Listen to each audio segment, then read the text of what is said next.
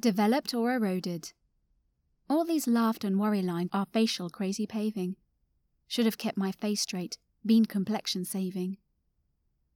I've realized nervousness makes me compulsively yawn.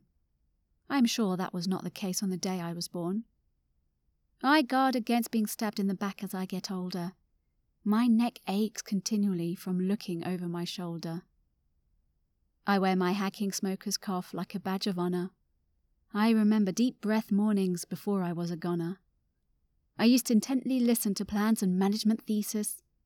Now I would rather bury my head in a large pile of feces. I laughed at childish humour, now I think you're goading.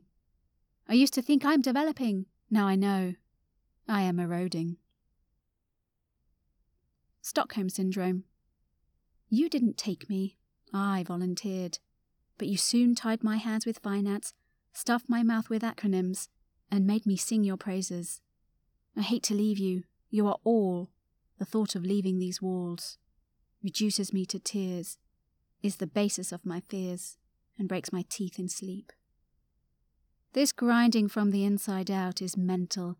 You are inside my head, holding me hostage against myself.